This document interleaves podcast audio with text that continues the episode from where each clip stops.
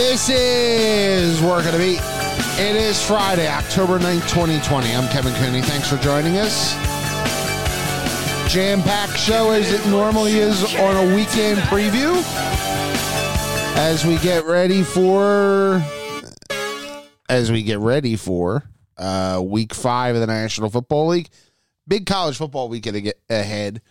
Uh, Texas, Oklahoma lost some of its luster, but you have Miami and Clemson, uh, their battle of top 10 teams going on. Miami trying to prove it could play in the ballpark with Clemson.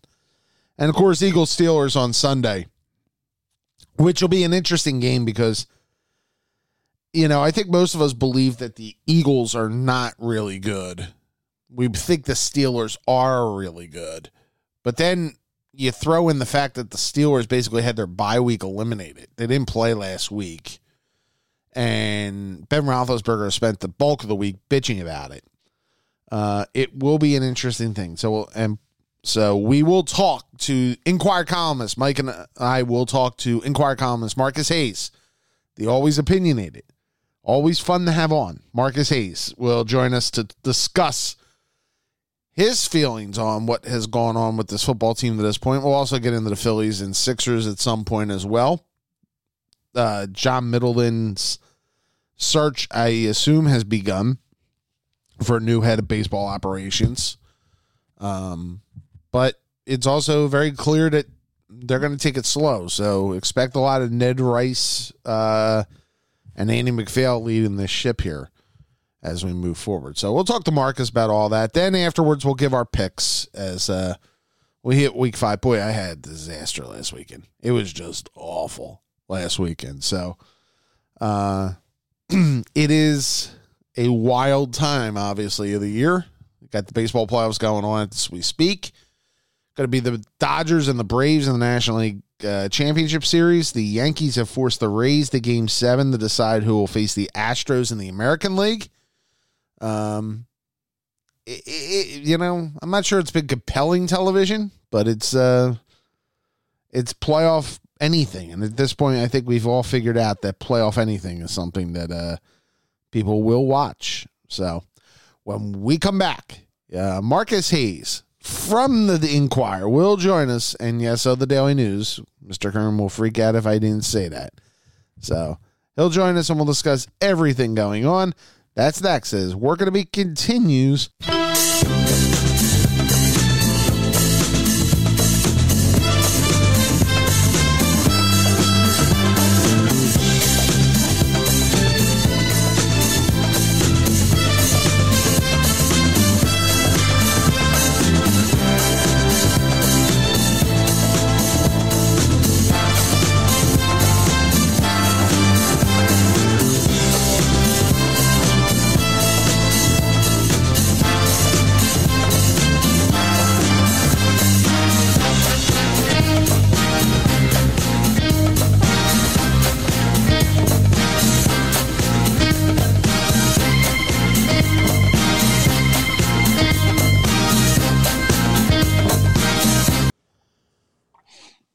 The Eagles start week five, or the Eagles are the highlight, at least the week five's early schedule in the National Football League as they head cross state to face the Pittsburgh Steelers.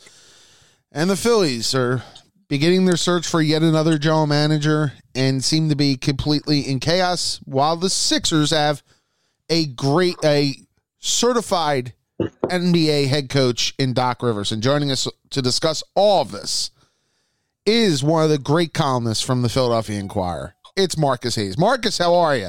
Good morning, fellas. How are you? We're doing great. It's, it's the daily news, man.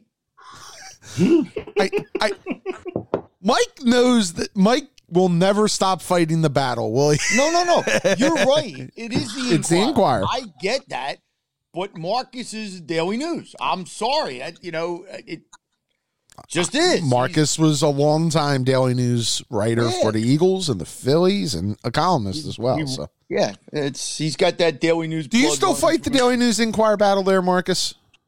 Yeah, I'm very much a Daily News guy. Um, it's it's it's kind of interesting to uh, maybe to you guys and to me, maybe not to all of our listeners. I actually have to de Daily News or undaily news my columns regularly because I don't quite uh, have the, the same tone that an Inquirer column, you know, maybe should or would have. Um, I, and I always wonder if, uh, see, I don't think Bill Conlin would have had an issue writing for the Inquirer, but I wonder if Stan Hochman would have been able to do it because, you know, the staccato delivery, the, the sort of punchiness of his columns and the frankness, you know, it was, uh, it's not the, it, it's not the sort of old gray lady tone. And I know a lot of people who read my stuff don't think it's very old gray lady too, but you should see it before I push send. You know, Marcus, I, I I know when we were first, uh, and before we get into that, real quick, I got to tell you, Kevin, I played golf with a lot of guys Right. through my through my life. Good guy. Nobody is more fun to play with than Marcus. A because he hits his little three hybrid as well as I've ever seen anybody that I know hit a club, a particular club. But I, I could play. We've played in in um, Pinehurst. We played at his club, whatever. But I'll play with Marcus any day. So that that out of the way. Okay. Um, it, it, I still find it hard to believe, Marcus. I know when we were first kind of transitioning into a into a one per, you know, I heard stories from people who said, yeah, they they de Daily News my story or whatever. I just find that hard to believe that they wouldn't let Marcus Hayes be Marcus Hayes after 30 years in the city. But maybe I shouldn't be. And I don't Well- mean that as a knock to anybody. I'm just saying it as a as a point of fact, you know, point of Yeah, I my might have- opinion.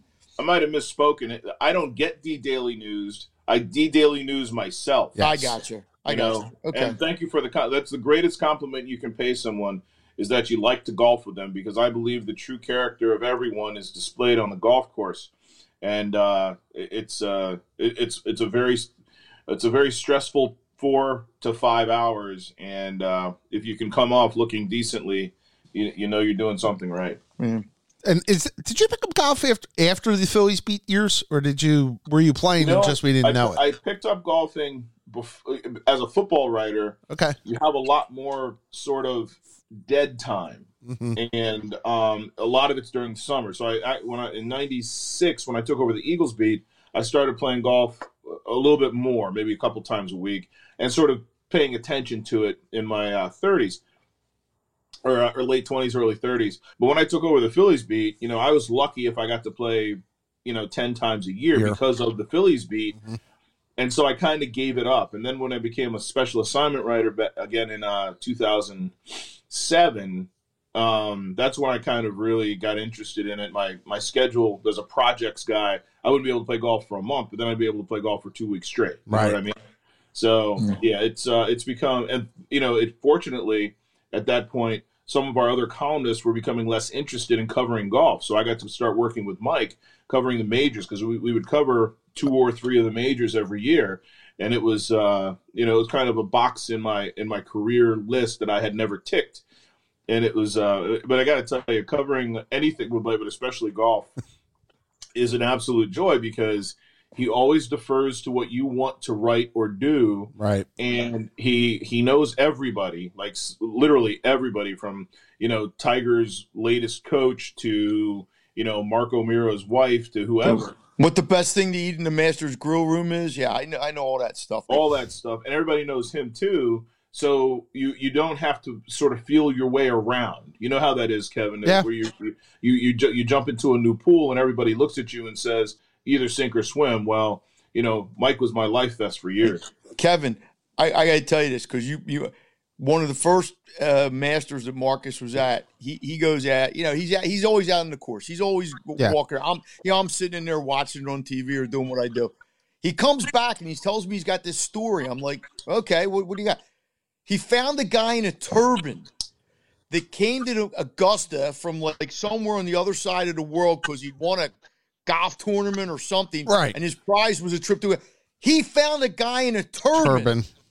at Augusta National. And after that, it was like, hey, man, you, you just go do what you do. Um, I'm okay. I got Tiger. You you go do what you do. And the best part was the guy knew he'd be going to like Georgia in a turban. So he he had a t-shirt made explaining why he was wearing a turban and that's the t-shirt he would wear at the match so people wouldn't, you know, be afraid of him, discriminate against him, ask him quite, you know, Sure. you know, who are you and where are you from? So he the the 10 10 reasons, 10 reasons. why I'm wearing a turban on his t-shirt. That is awesome. Yeah. I, it, it's funny because you know the Masters obviously in about a month, and it's going to be fascinating to see what it's like down there in November, Mhm. as opposed to what Yeah. happens at the beginning of of April. All right, let's get into the Eagles. Uh, Marcus, I've I've been wrestling with this, and I think they're a really bad team that will contend in a really bad division, but that still shouldn't obscure the fact that they're a really bad team. I don't know where you believe they are at this point, but I I I, I really think that they're at a point right now where this could cave in very easily beginning this week. Well, let me let me start by saying they're they have a, they're a team with a lot of talent, and some of that talent's in its prime. So I don't think it can be characterized as a bad team um, as far as personnel goes. They have they have holes and flaws, but they are and they're not complete. But I don't think they're a bad team. Uh, let me also start this by saying Jeff Stoutland, the offensive line coach that Chip Kelly stole from Alabama, is probably the most valuable person they've Mhm. ever had in their organization. I say that because without him, they don't win the 2017 Super Bowl, the Super Bowl after 2017 season. Because you know, if you remember, that offensive line was sort of in tatters. They they did they had to make a lot of changes to that offensive line. Also, Jason Kelce, Lane Johnson, who you know he was there, so he's been there ever since Lane was drafted, and uh, Brandon Brooks all all got to the level that they're Hall of Fame caliber players at this point under Jeff Stoutland. So he matters in this conversation because again, the offensive line is in tatters. Right. But again, last week might have been the best job he's ever done. Jeff Stoutland won that game with Jordan Mailata at left tackle and Nate Herbig and Matt Pryor playing guard. That was just um, and and and Lane Johnson in and out at right tackle with his ankle injury. So when you say it's a bad team, I, I will say it's an incomplete team and a flawed team. But a team with Fletcher Cox and Malik Jackson on the defensive line and Brandon Graham, a team with Lane Johnson and Jason Kelce when they play well, um, among the uh, among the uh, accounted for, and a team with Zach Ertz and Miles Sanders. That's not a bad team. Now, and I'll posit this: had the quarterback played about to about seventy five percent of his own capabilities Mhm. in the first three games, they probably have two more wins. So if you think if you're going to tell me that you think the quarterback is bad, we can have that conversation. But this team isn't bad if you think Carson Wentz is better than what he played in the first in the first three games. That doesn't mean they win all three, but it probably it means they certainly win two because he actively lost the the two games that they lost, and he's probably the biggest reason for their tie. I'll look at their skill position players as far as their wide receivers are still a mess. Okay. The linebackers, when you're counting on Nate Gerry, you're you got problems. And mm-hmm. I just think that they're too inconsistent. They're just and and the, the the the sample size that we have now of this is basically going on its third year of mediocre the head coach kind of can push them late a little bit, but I, I think that there's just the uh, there's just the pieces here, and they've been so depleted because their drafts have been so awful. That's why I say it's a bad team. They're kind of they're kind of just stuck in the mud in a bad division, which has bailed them out. Well, again, I mean, their drafts have been horrible, but th- those drafts have also brought you Carson Wentz, Dallas Goedert, M- um, Miles Sanders. Miles Sanders. So if you want 100% effic- efficacy in, in the draft, okay, Howie's drafted badly. But his hits have been doubles, triples, and homers. So, and I know they traded up for Carson, and uh, and I guess that is still considered a good move, even though you know a, a lot of people forget they got a first round pick back when they traded Sam Bradford, but that was not the plan to trade Sam Bradford. The only reason they got the first pick back is because Teddy Bridgewater got hurt in Minnesota. Mm-hmm. So, I mean, I'm not going to sit here and say Howie's done a great job, but I'm not ready to bury Howie and his assistants either because they've done a pretty good job here, a pretty good job there. And again, if this offensive line works out, um, my greatest my greatest uh, criticism of Howie has been since I'd say around 2013, they haven't drafted enough depth on the offensive line. I mean, using a pick to stash an offensive lineman from the third or fourth round. Right. I think that's how you build at the expense of, you know, uh, Rasul Douglas, the, the cornerback that couldn't play here but can play somewhere else, at the expense of Eric Rowe, you know, another Right. cornerback who couldn't play here but played somewhere else and is still playing. Um, but again, I mean, when I think of a bad team, I think of a team that you expect to lose games against mediocre teams. I think this team is a little bit better than mediocre, and I think Kevin, what what what happens when you, well, when you're in Philadelphia for one thing, but also when you've experienced really good teams and success, is you see things in a very black or white way, in, a, in an all or nothing way. I mean, if your definition of a good team and a, versus a bad team is a team that could win the championship or a team that couldn't, then okay, they're a bad team. But this is a team that is probably still the second best team in its division, can probably beat, I don't know, all but three or four teams on any given Sunday, depending on the site. And uh, Doug Pederson's still a very good coach. So I, I wouldn't call them a bad team. I would call them a, an imperfect team and, a, and at best a mediocre team. But if this team gets back, and this is my greatest issue with this team, this team wasn't ready to play at the beginning of the season when it had its greatest advantage returning personnel, returning system, and returning head coach, unlike everybody else in the NFC East. So, and, and three winnable games to start. Well, ex- at least three winnable games to start because Doug's beaten Sean McVay twice. So, Right. I mean, that may be four. So at this point, they should be no worse than two or two or three and one. But the team wasn't ready to play because it thought it was pretty good.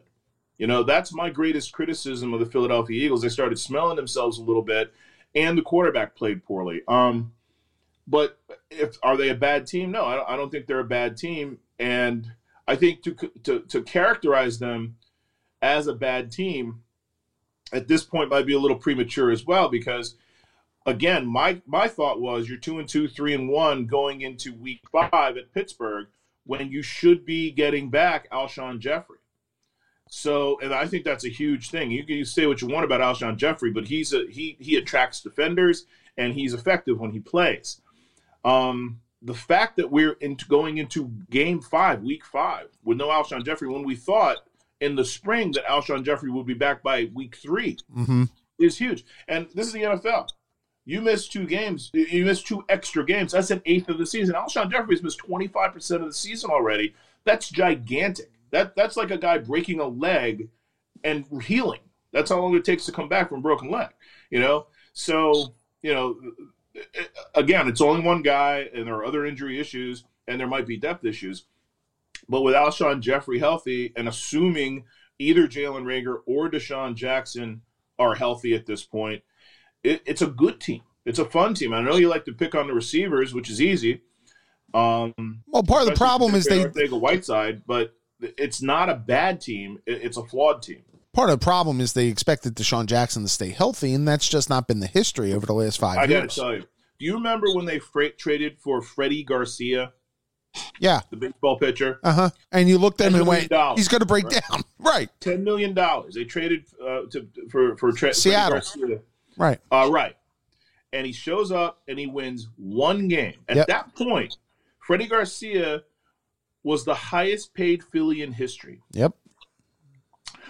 I, I will contend that that's the worst deal, the most the worst deal the Phillies have ever made, because they expected this guy to be their ace, Mhm. and they were always like four or five pitcher wins, you know, performances from being like a 90 win team and eking into the playoffs. Mm-hmm. DeSean Jackson might be worse. Yeah. Because DeSean Jackson has had a history of being injured, and it clearly was a Howie Roseman spike move to show everyone that it wasn't him who sent DeSean Jackson. It was Chip. Kelly. That was Chip Kelly. When in fact it was all three of them. Yeah. It was both it was Lurie, Kelly, and Roseman, who not only cut him, but smeared him on the way out. Yeah. So and it was unpopular at the time and it remained unpopular as DeSean, you know, remained productive and dangerous. So the DeSean Jackson move may go down as one of the five worst moves in the history of Philadelphia sports. considering the roster spot and the amount of money that he that he costs. Yeah. Mike, yeah. Al Horford will top that list, but that's okay. um, hey, Al Horford, Al Horford played a playoff game. Yeah, I know, didn't. I know. Uh, Marcus, so they're a touchdown underdog this week against a team that didn't play last week. They were a touchdown underdog last week and won on the road. Then they get the Ravens, which they're not going to, you know, obviously not many people think that. Then they get the Giants, the Cowboys at home, and the Giants with a bye somewhere in there. Where do you see this thing going? I mean, I think they're going to be in contention the whole year just because of the division, and it'll come down to the two Cowboy games because it always does. But – you know things out. Where do you see this thing going? Um, you know, if if we can project out to eight, ten weeks from now, where they might be. Again, it, it all depends on you know. I can't believe I'm saying this. Jordan Mailata, Nate Herbig, and Matt Pryor, or whoever's playing, you know, those offensive line positions. Because if Carson is relatively well protected, he's very effective. He, you know, he does less dumb stuff when he's pressured. Um, also, Miles Sanders. I mean, we are talking about a Pro Bowl caliber running back here, and uh, th- that's enough. That's enough to win you the eight or nine give. Uh, my my fervent hope, okay, because I, I I have I have often criticized Doug Pederson for being a little bit too uh, uh, cavalier with the risk reward stuff. My fervent hope is that they win eight games as do the Cowboys and the Redskins, or the, the Washington football, or the, the Cowboys and the Washington football team, or whoever. Yeah, and the tie and the tie gets and the tie wins because he did the right thing. That's what you do. You take the point. You take the half point or whatever you want. You know, in hockey, you take the point. Right. It's uh, you know, hockey hockey coaches never get criticized for like turtling up on the road and taking the half point. Now, Marcus, right. if, we, if we get to that point and they're eight seven and one, and they win the division by that tie. Do you think Doug should be should stand up there and say to us, "Hey guys"? Well, Doug you know, will. Or does he just keep his mouth shut and and let us say it? Well, what'll happen is he will obliquely bring it up and very clumsily give you a what he believes is a clever "I told you so." I got you because you know I like Doug, uh, and I've, I've I've known him for 21 years now. He is a huge dork, all right, and he's a. Now, do you say that lovingly? I do. I mean, okay. he is who he is. He's completely okay. genuine. He's a good guy, but he and he thinks he's Arthur Fonzarelli, right? He thinks he's the big man on camera. He thinks he's super cool, but he's a dork and his jokes are kind of dorky. Excuse me. And he can't, like all dorks, he can't help himself from sort of jumping on you when he, he gets a chance to jump on you. You know who I'm thinking but of. But he's such a nice guy. He's not even good at it. Like Marcus. he's not, he's too, he's too nice to have it be mean spirited. Ke- Kevin might not notice, but you know who I'm talking about when you use the word dork, and I'm not. That's all I'm going to say. Oh yeah. Uh, oh yeah. Okay same, and, and, again, very, very gifted, very talented. Yes, too, yes. But you know, and un, unaware. Well, the guy we're talking about knows he's a dork. Doesn't Doug? Doesn't Doug honestly oh, okay. believes that he is James Dean? okay, okay, but uh, let me throw this at you. Since you've known Doug back to when he was here as a, as a quarterback, Doug's been giving a little more of the I played you didn't obviously. That was with the with the whole Jimmy Kempski thing a couple weeks ago and a couple of his answers have been more have been snippy. Downright snippy. Um are you surprised to see this kind of turn from Doug? I, I don't think it's a turn, Kevin. This is who he is. You know, he is uh, Are we just more aware of it? Maybe we're more aware of it. Well, if you the, Doug did this sort of thing last year when they were losing. Doug's not a very good loser. If you think about Doug's pedigree, okay, Doug came from Green Bay where they won all the time. Uh-huh. He he he sort of trained under that unbelievable coaching staff that Holmgren had with Gruden and um, Ray Rhodes and um, you know just uh, uh Mar- Mariucci, right? I mean, just amazing. So Doug knows football, and he knows. Uh, Played for Shula too. Huh? Played for Shula too. Exactly. So he's been around great minds, and he's become a great football mind. But the the greatest issue that Doug has when it comes to this sort of like snippiness that you're talking about is he believes that he's not respected the way he should be. and he's not. He's beaten Sean McVay. He's beaten Bill Belichick, Sean McVay twice, Matt Nagy twice, um, Mike Zimmer. Mike Zimmer. I mean, he's beaten all these guys that are supposed to be like super coaches, Mhm. and most of them he's beaten at their house. Yeah. Well, he beat Bill Belichick in the Super Bowl on a fourth down play at halftime with the lead, and nobody worships Doug Pederson. And, he took a team that was garbage last year with a quarterback playing horribly and a bunch of practice squad guys and won the NFC East. Yeah. And instead, all people do is talk about DeFilippo and Reich. Well, there's there's value to that in the in the context of Carson's development, Right. but when okay. it comes to actually coaching a team, getting a team ready to play, and executing on game day as a coach, Doug's really really good, and there's no argument about that. I mean, you cannot argue.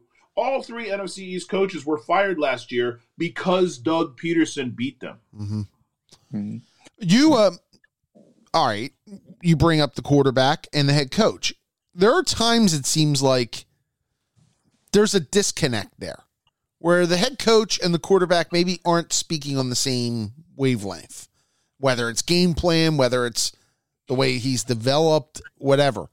Um, do you, th- you know, the Cincinnati game is an example of that. Um, do you think that there's anything wrong between the quarterback and the head coach at this point? Well, they're they're they're, they're too namby pamby of people for there to be anything quote unquote wrong. Right. You know what I mean? There's no animosity there. This is the frustration, I believe, with Doug as it relates to Carson. Doug makes Doug creates game plans and has constructed an offense that's very Carson friendly Right. all Carson has to sort of do is run it and Mhm. let it unfold. Now, you're going to have guys run wrong routes. You're going to have guys, you know, make plays against you, and you're going to have protection breakdowns. But we've seen Doug scheme Nick Foles into being a Super Bowl MVP. I don't know if you saw the game last night between That was excuse me, that was the, uh, brutal quarterback play on both sides. Right. Brutal. I agree with your tweet. Well, one guy's 100 and one guy's in his prime. right. and the guy in his prime was awful. They, He Mhm. won the game. He made one nice pass at the end and one touchdown pass in the middle of the game. But in between, Nick Foles was atrocious. Mhm. Nick Foles has lost his job to Michael Vick, Gardner Minshew, Sam Bradford, Mitch Trubisky uh, coming out of training camp. I mean, there's a reason he's a backup and a reason he's kind of streaky. But Doug Pederson put Nick Foles in the best positions of his career. I said that to say he's done the same thing with Carson Wentz. At the end of last season, Carson Wentz had no choice because he was being spied again and because he had questionable, you know, weapons and protection on offense. He had no choice but to let the offense come to him. When he did, they won 4 out of 5 games. You know, uh, it's that's that so to answer your question, is there a disconnect? Yeah, I believe Doug Pederson is becoming less tolerant of Carson Wentz, you know, going first read, second read, run Right. or first read, second read, force it, or first, stare a guy down, throw it into traffic. I think he's become less tolerant of that because, You're in year five and you should be better. well, yeah, the, the most telling, the most, uh, in this context, really, the most telling thing Doug has ever said vis a vis Carson Wentz and his development is somebody asked him, I think it was Zach Berman asked him, are you, are you surprised that, you know, at the regression of Carson Wentz or that Carson Wentz has regressed? And he he he acknowledged that Carson Wentz had regressed. Yeah. That, now that's a heck of a thing. I mean, year five, your hundred in the first year of a hundred twenty-eight million dollar contract on a quarterback who's going to define your career, probably admitting that he regressed, tells you the level of frustration with Doug Pederson um, vis-a-vis Carson Wentz. Because in year five, Doug Pederson figures he's got all of the playbook. Uh, Carson has all the playbook at his fingertips, and he can do things like Aaron Rodgers and Tom Brady in their prime, make guys better. You know, throw them open. Carson Wentz throws six or seven passes in a game that are either intercepted or uncatchable. He Mhm. also throws six or seven passes in a game, unlike you know, like Tom Brady last night in the middle of the game when he was like sort of throwing guys open or making guys stop their patterns before they ran into defenders. Right. Carson Wentz should be there at this point. You know, Aaron Rodgers fell out of bed that way. He was born that way. Carson Wentz should be there at this point, and he's not. And I'm talking about when he's protected and when he, he has a chance to uh, use his mechanics uh, properly. Mike? Yeah. Marcus, the last couple of weeks, the defensive line has really played the way I think they thought the line should play, especially because the linebackers aren't all that. And the secondary has some questions. Can they keep this up? I mean, what is it, like 13 sacks or something, I think, in the last two games? And, um, you know, and, and obviously they played a backup quarterback last week. They played a rookie the week before, even though the rookie's pretty good. Is this the way it has to be for this team to be successful defensively?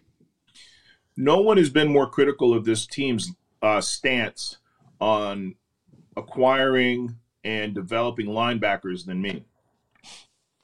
But they do have a plan. That plan is we're going to spend all our draft picks and all our money on the defensive line. We're going to get Javon Hargrave, and we're going to get Malik Jackson. We're going to pay Fletcher Cox, and we're going to pay Brandon Graham, probably too much for a guy his age. We're going to draft Derek Barnett. Uh, you know, the, you're going to draft Josh Sweat, who's a decent pick if they so the plan is to make the linebackers less important and make their job easier because the defensive line is so effective. So to answer your question, Mike, yeah, they can. This defensive line, especially with Malik Jackson there, this could be a dominant defensive line as it has been for two weeks. Fletcher Cox needs less attention. Malik Jackson helps give him that if teams start scheming to double team Malik Jackson as well, which also frees Brandon Graham, who's had two two spectacular weeks. Now that those two other guys are, are playing to their level, and Josh Sweat, I believe, leads the team in sacks. So, yeah, it can be really, really, really good, and that's how every good Jim Schwartz defense is constructed. They hope they, they plan to put their their stallions four or five across the front Mhm. with a couple of linebackers who keep things in front of them and keep it keep the seam, keep it from going deep on the seam, and maybe one secondary player who's outstanding. That outstanding secondary player was Malcolm Jenkins, and now it's Darius Slay. So yes, Mike, this could be a, an elite defense if this defensive line continues to do what it does. Because all of a sudden, you know, I think we both understand that the soft underbelly of this defense is intermediate routes by running backs and tight ends. Well, those running backs and tight ends might have to stay in to protect. And that Yeah. changes the dynamic. That keeps that other team from being able to matriculate the ball down the field with four, five, eight, ten yard chunks, which is what everybody wants to do against this defensive line, which gives you about 2.4 seconds to, to, to unload. And this week, obviously, one of the main guys that Pittsburgh will have out there is Eric Ebron, who was really good for years in, in Indianapolis. And as the tight end, could exploit the middle of the defense. So if he has to stay in and, and provide some pass coverage for Roethlisberger, that's that's a major advantage for the Eagles. Let me get to the especially with Roth in this stage of Roethlisberger's career. career. Yeah. you know, where he's not looking to extend the play like he used to, and he's you know he doesn't have the same kind of arm strength that he had. He doesn't have the same receivers that he has. I mean, you know, Smith Schuster's pretty good. I mean, what's that? Smith Schuster's pretty good. Yeah, but he ain't AB. He's not AB. No, I'll give you Yeah. that. Let me let me Um, go ahead. But yeah, the, the the interesting thing about Roethlisberger, and this is kind of tangential, is that Carson Wentz thinks he's Ben Roethlisberger. He always has. They have a similar pedigree, they have similar issues, and they have similar gifts. But the big difference between Ben Roethlisberger and Carson Wentz is about 25 pounds. Yeah. You know, Carson Wentz is Ben Roethlisberger at Carson Wentz's age was very fleet, very nimble. He could run. He could he could do what he needed to do, but guys still bounce off Ben Roethlisberger and Cam Newton, you Mhm. know, and Dak Prescott. Carson Wentz isn't built like Ben Roethlisberger. You know, uh, he doesn't have the same frame. He doesn't have the same heft, and it'll be interesting to for people to sort of see that with the bulked up Carson Wentz, what he looks like next to the you know relatively slim down Ben Roethlisberger, and that matters a lot because Carson Wentz believed that he was you know Ben Roethlisberger, that he was kind of indestructible. let me let me get to the Phillies real quick here. Um, Matt Klentak obviously getting let go was not a surprise. I He think. stepped down. Matt Matt He Clinton got, he got, re, he got reassigned. yeah. Um, but John Middleton, do you think John Middleton knows what he's doing right now with where he wants his baseball ops to go? Do you think he has an idea of what he wants his organization to be? Because I think sometimes they want to be the Yankees and free spend, and then other times, uh, you know, he looks and goes, "Oh my my my farm system's so awful." It's it's like I don't know what he wants out of his organization right now. Well, you know, the Yankees free spending, uh, that's kind of a mischaracterization and this era of the Yankees, Right. Who, who took a year or two to get underneath the, the luxury tax to, for, you know, to sort of re, reload. Nobody's And who has a great farm system? more, but Middleton, I believe, and I've always believed this. The, the, the stupid money comment isn't who he is. Don Middleton's a businessman. He wants there to be, he wants the park to be at 95% capacity. He wants the parking lots to be full. He wants people buying $9, $10, $15 beers.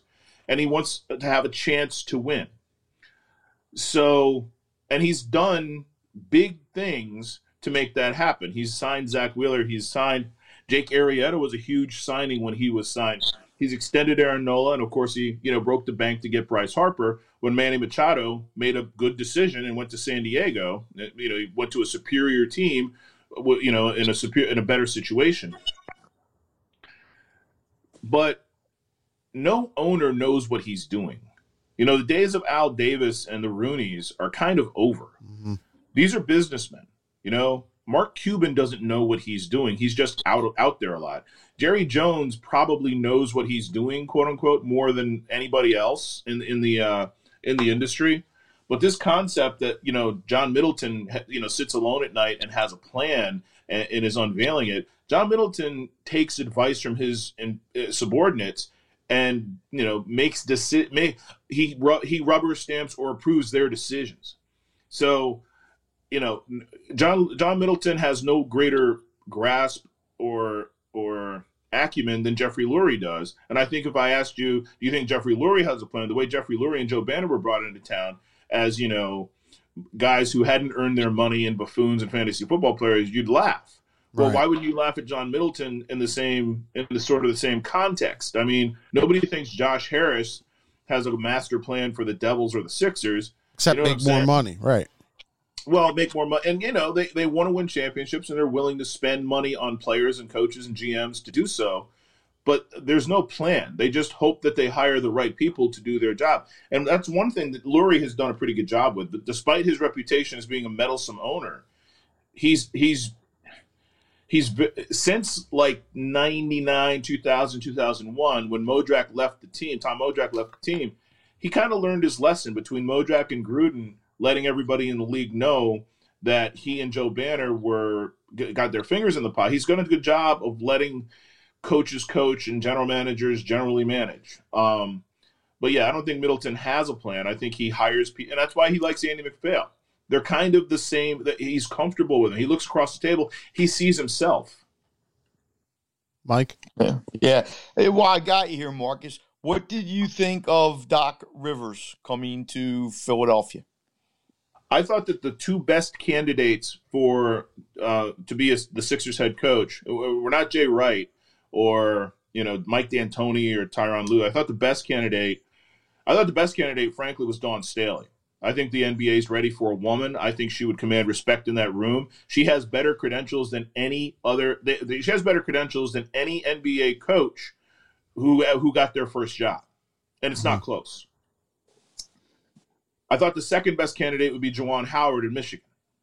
I believe that he's the kind of guy that guys like Ben Simmons and Joel Embiid would respect. I thought both of those things before Doc Rivers got fired. Mm-hmm. Doc Rivers got fired. I, I think Doc Rivers is the best coach in the league now that Gregg Popovich isn't. I, I think that Doc Rivers can win. If you give him a point guard, he can win, and, and a healthy team, he can win. He can win anywhere. He can win the championship. He can win the. Uh, he can win the, the you know the, the league. He can win the number one seed. Well, He's is, really, really is good Ben coach. Simmons is Ben Simmons that point guard? I don't think Doc Doc Rivers will will put Ben Simmons in another position to fail at point guard. He will acquire a point guard. The process began, this is going to be the eighth year of the process. Mm-hmm. The process began with Sam Hinkie drafting Michael Carter Williams to be the point guard of the future. Michael Carter Williams is supposed to be still be here, okay, Right. as the point guard. Um, it was a huge mistake. He was from Syracuse, so it kind of broke my heart, but I kind of knew what they were getting because I knew that Michael Carter Williams couldn't shoot. It was kind of spaz. Um, but that said, they've had to this point, they've had one point guard in town, and they had him twice. Ish Smith. Yeah. That's it. Mhm. About four years ago, three years ago maybe, we we used to have to do these columns where the uh, our editor would ask us a question, and three or four of us would have to write little mini ten inch columns on Yeah, yeah, I remember those. Right. So one of the questions was, what would you do with Nerlens Noel or something like that? My response was, I would trade Nerlens Noel and a draft pick for Shaun Livingston. And that was met with outrage and uh, you know humor and ridicule. My point was, of the point guards that I thought you could acquire, period, Shaun Livingston, who's a 20, 20 minute a night backup with a bad knee in, in Los Angeles, well, or, yeah, in Los Angeles with the Clippers, or is that, no, in Golden State. I'm sorry. Right. Um, was better than anybody else, and you would be able to extend his contract at about ten million dollars a year, overpay him like you were o- going to overpay JJ Redick, but you'd get that entity here, and you could then draft a point guard for him to mentor. So we are four years removed from that column. There has still never been a point guard in this town. Jimmy Butler's the closest thing you've had to a real point guard in in Philadelphia, aside from Ish Smith, who you know I know he's a backup. He's a 12 minute a night guy. He's a he's a you know he's the kind of guy you put on a team you expect to fail. But you cannot draft Joel Embiid, Ner- Nerlens Noel, Joel Embiid, and um, Ben Simmons. Okafor Oh yeah. and not give them a point guard. They will not develop. They will not develop. Joel Embiid would be 25% better right now if he had a real point guard. Nerlens Noel would have been a more valuable player, and he's still in the league and he's still valuable if he'd had a point guard. Jahlil Okafor, had he not injured himself, might have been the rookie of the year. I mean, I've never seen a guy at that age with that kind of offensive repertoire, except maybe DeMarcus Cousins, if he had a point guard. The worst thing Sam Hinkie did, Bryan Colangelo did, and Elton Brand did over the last seven years is deny the coach a point guard and deny the players you're trying to develop a point guard. So, no, I don't think Doc Rivers, who was a point guard, will coach a team without a point guard. And no, Ben Simmons is not a point guard. Well, and that leads to the question: Then, what do you do with Ben Simmons? Do you move him You down to the point forward. Okay. You, you you can still give him the ball. You know what? It's funny. Like the uh, the Sixers beat likes to use the, the the the coach jargon. You know, so Ben played the dunker position when Joel Embiid was had the ball in, in one of the posts. Ben would be in the dunker position. Well, that's great, except that keeps the ball out of Ben Simmons' hands. I would put Ben Simmons at the high post. I would say you're either going to shoot the open shot or you're going to sit next to me. I don't mm-hmm. care how good a defender you are. I don't care if you're a triple double threat. None of that matters to me. What matters to me is you being your best offensive player. And I would not let him I would not let him be the primary point guard. If, if he wants to play a little bit of point, he can do so against the backups because the, when the other point guard or when his primary defender goes out of the game, Ben Simmons can play 40 minutes a night, 38 minutes a night. Right.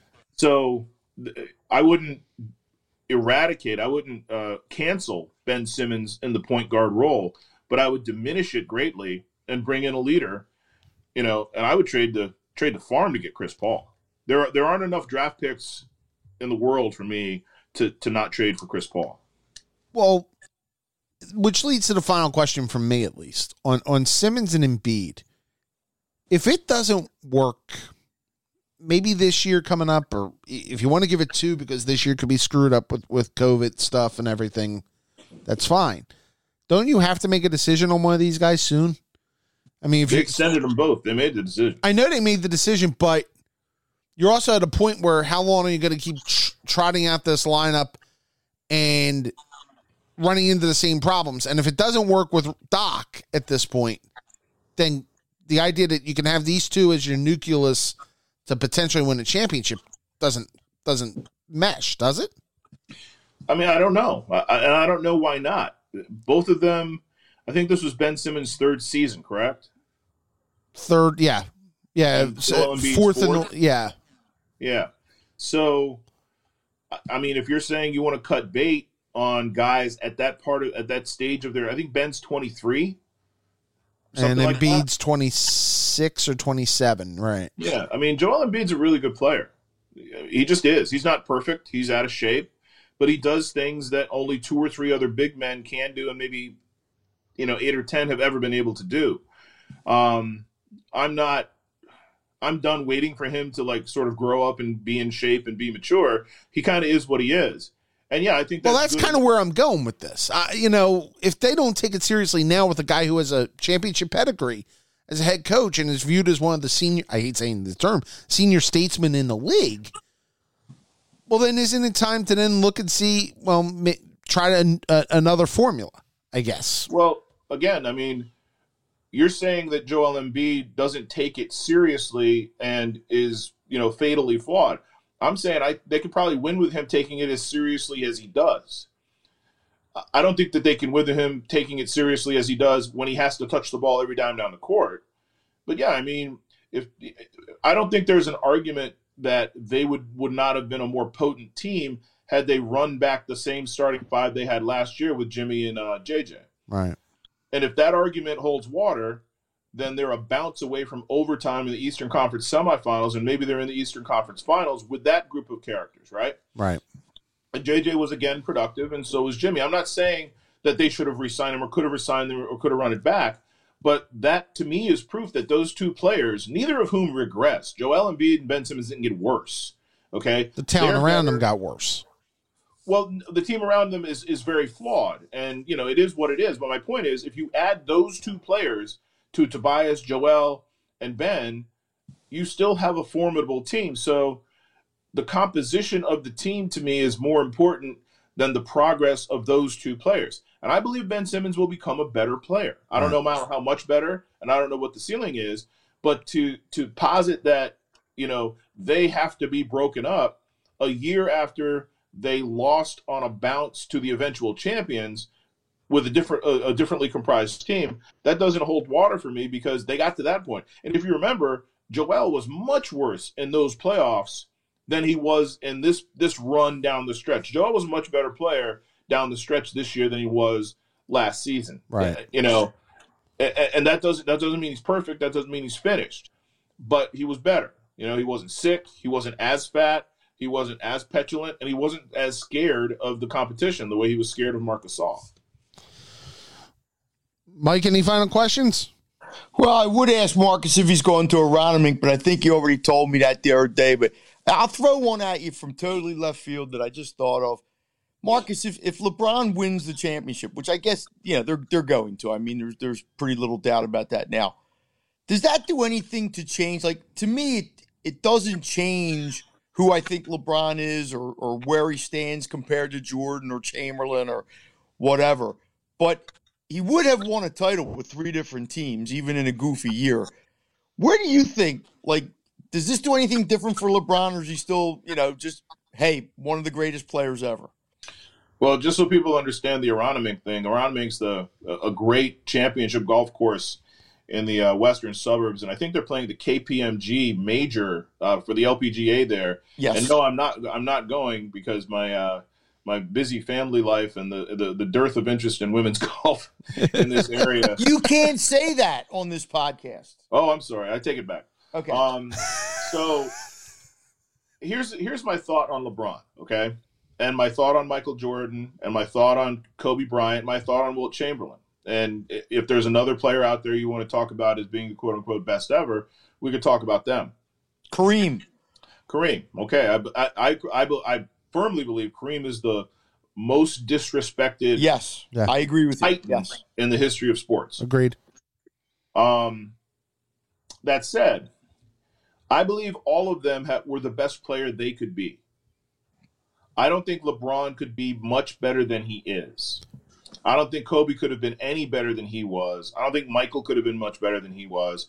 Kareem, I believe, absolutely maxed out. I believe Wilt with a different sort of uh, ethos around him could have been a different player, Yeah. which is absurd to say because he's the greatest, he's the most talented and greatest player to ever play the game. Yeah, and Magic, Um, Magic. Some people might argue Magic too. I guess could be in Again, a conversation. guy totally maxed out his talent. So it's kind of like uh, it's kind of these guys at this at this stage when they become that complete of a player at this stage it's kind of like judging artists or musicians. It's your taste. I, mean, I think lebron's game is ugly. I think lebron's game if properly officiated would be diminished because he travels a lot he, he fouls a lot of people he but he does things that are just breathtakingly wonderful. I mean my favorite thing to watch when LeBron James plays is how he defends people and doesn't foul them. He'll go up to block a shot and the guy will give him his shoulder. LeBron will turn his body in midair, retract his arms to not commit the foul. It took referees four years to figure out that he could do that, and that he was he was that his basketball IQ was that great. Um, LeBron, I tell you, give a LeBron vignette here.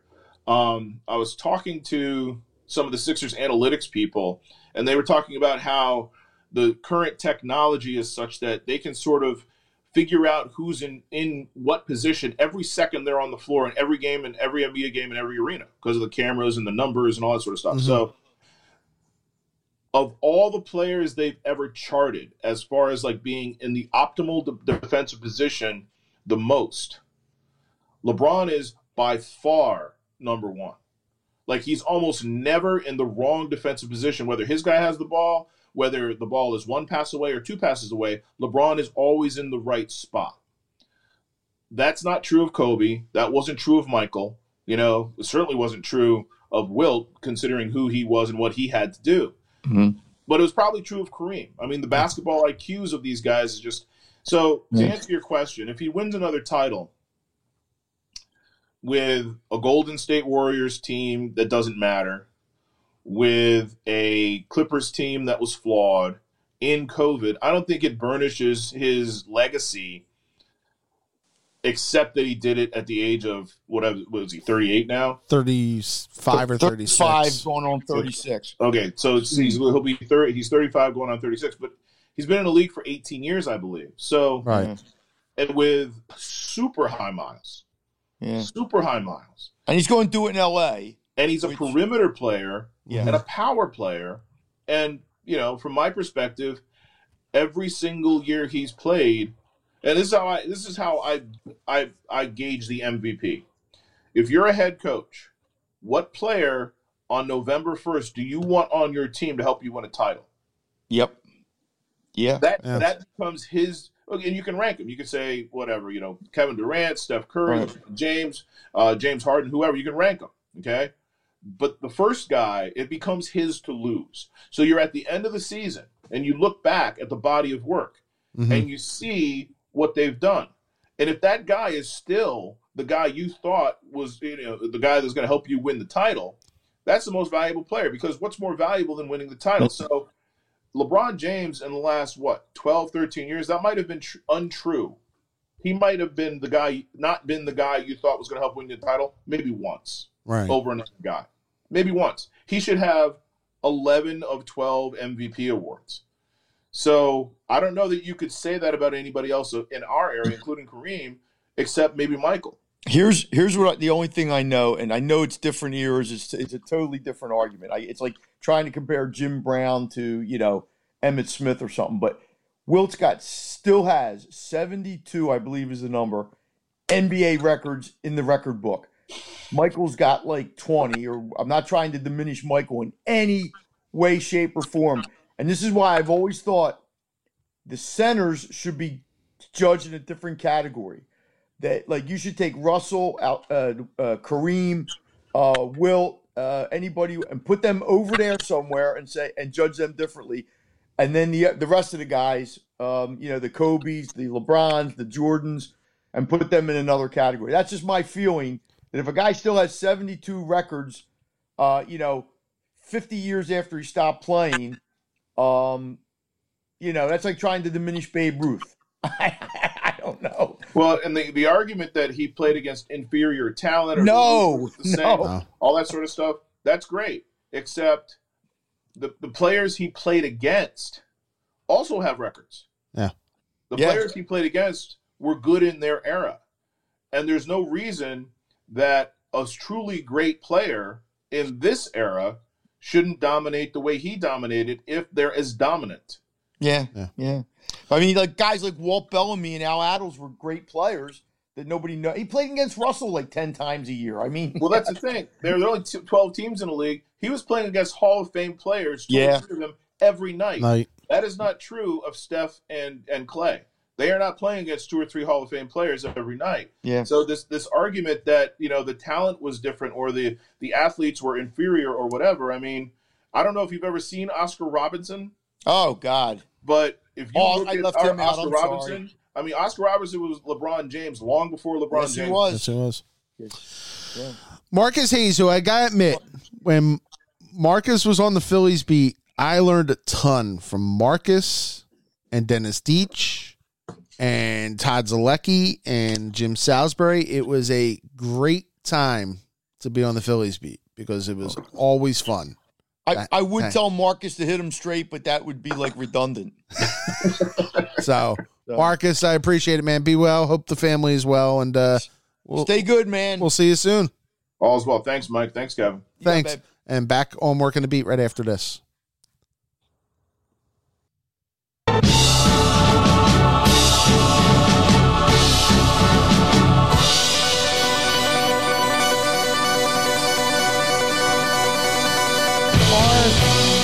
Our, thanks to Marcus Hayes for joining us. Always entertaining, always informative, and always willing to say what's on his mind as we bring you back here for our, our weekly look at the landscape with the football going forward. And, and Michael, uh, you know, it's interesting. College football, the ACC is back. The Big Ten is back in two weeks. Um, but it's been real tough to get fired up about some college games here. I, I I'm finding it real hard to get fired up about almost anything. Um, I mean, the baseball playoffs are going on. I, look, I'm, I'm I, I follow it, but I'm not like into it. Kind of, I don't know. It, it's just You'll watch like game tonight's a game five. You'll probably end up watching it of I, Rays and I like might not watch or the Yankees. game. Like I might not invest three hours. Right. I don't know. Um, you know, and it looks like it's going to be the Dodgers. I guess the Braves. Hey, look, the Braves are playing well. Who knows? Um, I'll probably be rooting for the Braves just because. Um, but it's it's you know, college football was always the thing I got into. I mean, it's weird. Like you got Texas, Oklahoma this week, and both those teams you know, are fighting to stay alive, Right. kind of. for, for the Big Twelve. They're both out of the national title hunt, obviously, or the playoff hunt. I don't. I Texas has one loss. I, I would not say that. Um, because this is such a weird year, Kevin, that you don't know how the landscape. I think it's going to be really tough for Oklahoma. But if Oklahoma beats Texas and somehow gets into the Big Twelve title game and wins the Big Twelve title, you know, I, I don't know if they could be number four. Probably not.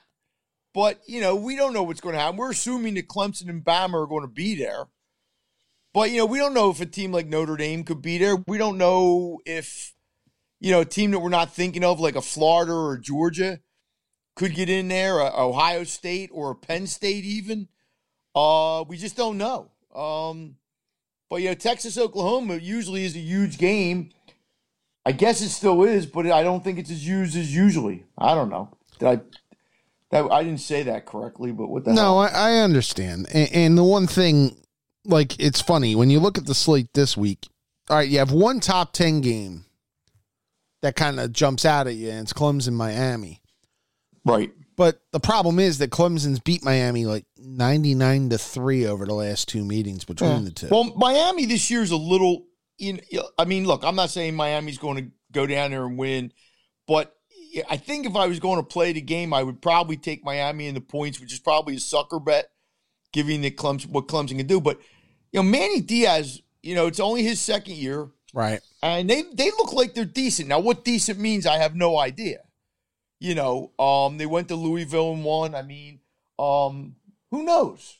You know, but if God forbid Miami upsets them, which I, I get, if the game were at Miami, I'd probably give them, you know, more shot, even though there won't be fans. hmm Um, but yeah, I mean, it's um, you know, it, it's just tough to get into the football. I, I, I, you know, and I sit here every week and I'm trying to look at things and come up with a couple games I like, and, I, and I, it's just hard. It's because I wonder if I really know enough about what I'm trying to say. You know, you know, All right. I don't know. Have you gotten your app ready? Is it working? I got my app. I'm, I'm, I'm actually, I'm, I'm looking at. My, I'm, go, I'm going just through the colleges. I'm just going to go down. Okay. and just make a couple. Co- um, the Florida Texas A&M game. I mean, and I hate I, Texas A&M just got crushed by Bama, but a lot of teams are going to get crushed by Bama. Florida's pretty good. Uh, they're giving six and a half on the road. I guess that's dangerous, so I, I, maybe I would stay away from it. But that, that could be a game, maybe a tease. I want to bet the Texas Oklahoma game so much, but I just don't know which way to go. Uh, Oklahoma has dominated them lately. The Oklahoma's a two and a half point favorite, right? Yeah, the over under 75. Oh, I would go over on that one. I know, but it almost seems like the, it, it, like you look at games like that. Well, how can it not be over? Well, you know, I mean, it, it could be 35 30 or, well, like 31 28. I mean, yeah, I, I, the over is. Uh, there, there's North Carolina is giving four to Virginia Tech at home. I kind of like North Carolina a little bit. Let me see here. I'm, I'm going down. Here's one. Uh, now I'm not sure about this because I got burned on Georgia last week because they they beat Auburn by like three touchdowns.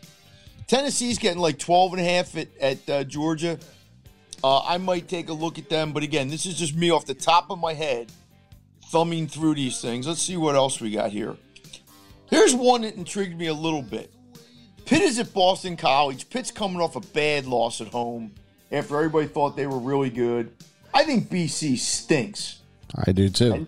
Now they're giving six on the road at BC. I hate playing teams on the road, but although I don't know, but I, I might take a shot at Pitt. Um, and here's one. I'll just throw this out. I don't have any opinion on this or much of an opinion. Temple starting their season. I was going to pick this game. Go ahead. Okay, they're at Navy, giving three and a half. Navy has not looked like Navy. Okay, Temple is supposed to be maybe like the fourth best team in that conference. Uh, for whatever you know, whatever. They're, they're they're supposed to be decent, but maybe not great. Do you want to play a team in their first game At Navy. against a team that's played three games? and you're going to be a, a road favorite? No. No, no, no, no. So I'm, you're taking. So you I'm taking Navy. I'm taking Navy just because I think it's weird when you get this deep into um into October and teams are playing their debut. So that's a little thing. It's tough to maybe gauge, and that could be a hesitancy. right. But uh, you know, to be bluntly honest, Navy. Navy hasn't looked. Navy hasn't looked real good. I understand, but Navy's still on, at, going to Navy, right. having Well, having Temple the rust a lot because they're in like a bowl game there Right. having the rust in there that they have at this point on October 10th. Yeah. I mean, I'm sorry. Maybe I, maybe they're just ready to hit somebody other than them. I mean, how about the over under of 50? See, I, I think I, I might I- lean over. I would lean over on that Yeah. But Navy because Navy hasn't stopped anybody right now. Yeah, yeah. Um you have any thought on Florida State getting three touchdowns at Notre Dame? I think Notre Dame's going to roll in that game. Three touchdowns a lot though. I wouldn't play it, but I think Notre Dame's going to win. Yeah, yeah. Well, I wouldn't play Florida State. I mean, I, I just at this point in my life, I can't play Florida State. All right, here's Uh, a, I got two other college picks. I'm Go gonna. I'm gonna take one of the games you mentioned. I'll take North Carolina. I'll lay you have four. I have five on my app. uh, I'm just going by the Parx. Okay. was on four. Uh, I'll take North Carolina. I'll lay the five. Virginia Tech can run the. No, fo- you're laying four. Or, I'm sorry, I'm laying four. you're laying four. Okay. Virginia Tech can run the football. Okay. Uh, North Carolina has the best rushing defense in the country. Yeah. North Carolina under Mack Brown, man. I'll tell you what, Mack Brown He's, is he's doing a good job. one of the better coaches that we've seen in college football in the last three decades. And I don't think aren't they coming off a not so good performance? Um At BC, right? yeah, maybe I'm trying to think. But th- I think this is a big game for North Yeah, Carolina. they, they barely they barely beat BC, and that was a week after they had a bunch of COVID stuff going on. right, and I think this is a big game for them. Um, By the way, one reason I'm I'm not picking Notre Dame as a formal pick is I wonder how having two weeks off like they've had this the first game in like 21 days, uh, when you've had half your team basically infected with Also, COVID. I mean, that's the whole problem with betting Yeah. of these games is, you know, like LSU's games getting moved this week. You know, who the hell knows what, uh, you know, a couple games might get moved. Um, and and the final game I'm picking, I know laying two touchdowns seems like a sucker bet. Like you know, it, it- it's just too. Clemson is that good, and Miami still to me has not shown. Miami beat Florida State and yeah, I know. okay Louisville. And won Louisville. I mean, you know, I'm I'm not ready to declare that they could go in the Clemson and win that No, game not or hang around in that game. The- the- but the problem with Clemson is if, if, if, if the line is always inflated, it's like Notre Dame lines. Um, you know, and if Miami goes in there and shows some spunk or whatever, yeah, you can lose by ten. And I mean, I, I wouldn't play the game. I, I don't even know which side. I, I mean, if you want to tell me you're going to tease Clemson down to sit to eight, but I don't like doing that. I, I just um, you know, I, I don't like doing that. I I, I might tease. Flo- I, I hate teasing teams on the road too. You know, here Miami's allowing almost 400 yards Yeah. against it each week, and that's Yeah, I mean, and, and Clemson probably wants to prove to people something because there's only a few games every year where Clemson can do that. You know, Notre Dame obviously in another month. month. Um, yeah, you. I mean, yeah, I I can see Clemson winning like uh, you know 38-14 or something like that. Yeah, I mean it, that wouldn't shock me. I'll float one for you. Okay, I'm not And picking a this. national TV game too, yeah, which might, Saturday night. and Clemson might be a little more up for that. You know, even though there won't be 50, 80,000 people, whatever the hell there are in Death Valley. Yeah, You want to talk about strange lines? LSU is a 14 point favorite at home against Missouri. Now we don't know if that game's going to get played. No, I thought they moved it to Missouri. Uh, it's listed as at least on my app. It's listed in Okay. in Baton Rouge, but I was uh no, it's gone. It's gone to uh, Memorial St- Yeah, I think they moved it to Missouri Missouri. Okay, it's still technically listed as a home game though for LSU. because it was a 21 point line, I think. I, I think the line went down because the game. I could be wrong. Yeah, it is in Columbia. Okay, Yeah, my I thought I saw the line higher. Like I thought I saw the line 20. Um, you know, I, that that to me reeks of uh, LSU did not look good. Uh, you well, know, they had, and they've had COVID stuff. You know, they're not LSU from last year. No. They lost a lot, including the Heisman Trophy winner, but they lost the best receiver in college football. They they lost a lot. Yep. Um, so yeah, it wouldn't surprise me if uh, you know. I but I don't know what Missouri's got. That that's my problem. Is um, I just don't know. Um, I'll give you another one. I I, I might take a shot. And I, I got I got burned last. I might take Ole Miss in twenty four Right. hosting the Bamas. And yeah, I know Lane Kiffin's been blowing smoke up Nick Saban's ass this week and and all that. I, I- could see Bama maybe winning by 17 and maybe not. But Bama's good, man. Ba- I, I'm telling you, this might be one of Nick's best teams. Yeah, it could be. They're they're really good. Um, but yeah, but I, like I said, Kevin, the college football, I I just I I just can't get into it, and it No. bothers me. It really does. It bothers me. But All right, let's go to the NFL. Okay, let me see. Let me call my stuff up here. Oh man, Do you want me to start it? sure. All right, my Clark's gonna my little- first pick. Brian Clark's going a little little. Hey, I want to ask you something. Go ahead. Okay, so you, did you watch the game last night? The Yeah, it was ugly. okay, so you saw the thing with Tom Brady, right? You know where he Then Shake folds his hand again. Yeah.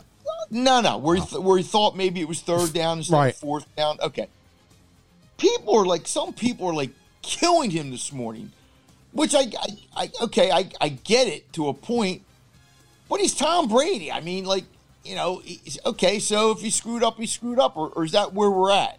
I think that's where we're at.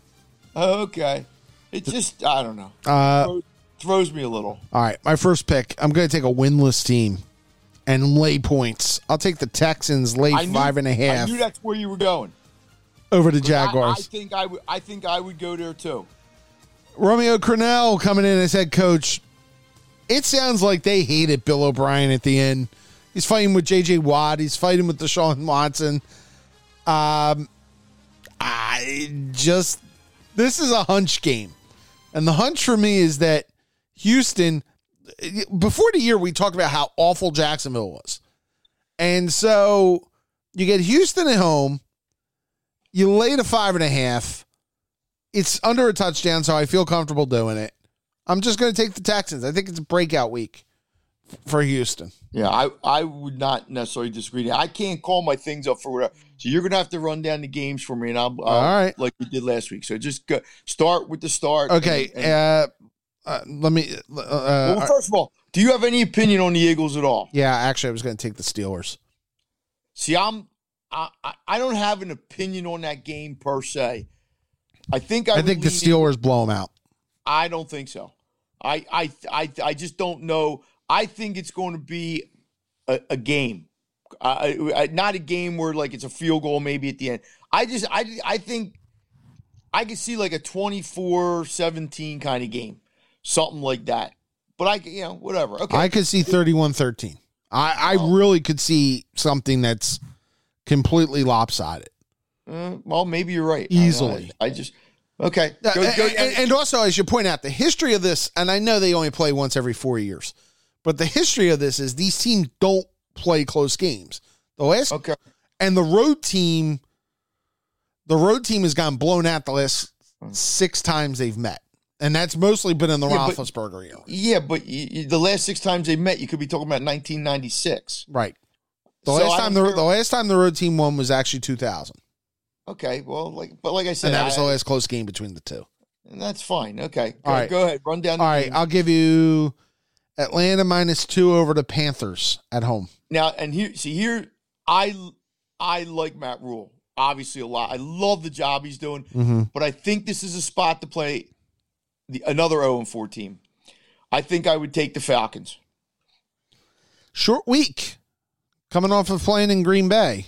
Yeah, I yeah, I I I just I I think that I think they can win the Their game. secondary's pretty beat up too. So Yeah, well, yeah, I I hear you. Go ahead. okay. Uh, the Raiders travel to Kansas City, where the Chiefs are twelve point favorites. I don't have any opinion on that game. I didn't all. think you would. Arizona's Arizona, who looked awful last week in Carolina, And DeAndre Hopkins might not play. yeah, has to come back cross country and are still a seven point favorite over the Jets in Well, New that's because they're playing the Jets. Yes, Um, which is which is playing Joe Flacco. right. Uh, I, I have no opinion on that game. I, I, I mean, uh, you know, I guess if you want to go nuts with te- with teasers, you could tease the Cardinals down to a a one. But I, I, I- think the Cardinals will figure out a way to win. Good, the Jets are going to beat somebody. Right. You know, I mean, it's just that's the way the NFL goes. The Giants are going to beat somebody. The Jets are going to beat somebody. I'd stay away from that crap. Rams are a seven point favorite in Landover against Kyle Allen and the Washington football team. Well, again, I, I and we know that the Rams have come east and won. Right. Um, they, they, they I think they lost their last one. Though. I guess that was in Buffalo. They are, they are, well, this is their third time in five weeks coming cross country. Right. But Washington is just so. But, but, so- and, and they would, they're going for the sweep already of the NFC East. They would have beat all four NFC East teams in five think, weeks. think about this, Kevin. The Eagles lost to a team hmm in Week One Mhm. that their quarterback isn't playing anymore Yeah. They, because he had the worst QBR in the league. Ron Rivera bailed out on that quick, didn't he? He's they wasn't his pick. That's not his guy. He didn't choose. I, I'm not a big Dwayne Haskins fan. I never was when he got drafted. Whatever. I'm not saying that now because that's just the way I thought. He played better at the end of last year. When you're a new coach and you come in and you don't like that quarterback, that quarterback ain't going to be there. That's Yeah. just what you know. So I mean, I don't think the Rams are going to lose. Like you know, will they cover the seven? They should, but you know, who knows? Go ahead. Bengals are heading to uh, Baltimore, who uh, uh, where Lamar Jackson missed practice. And they're getting they're getting two touchdowns, right? uh, it is twelve.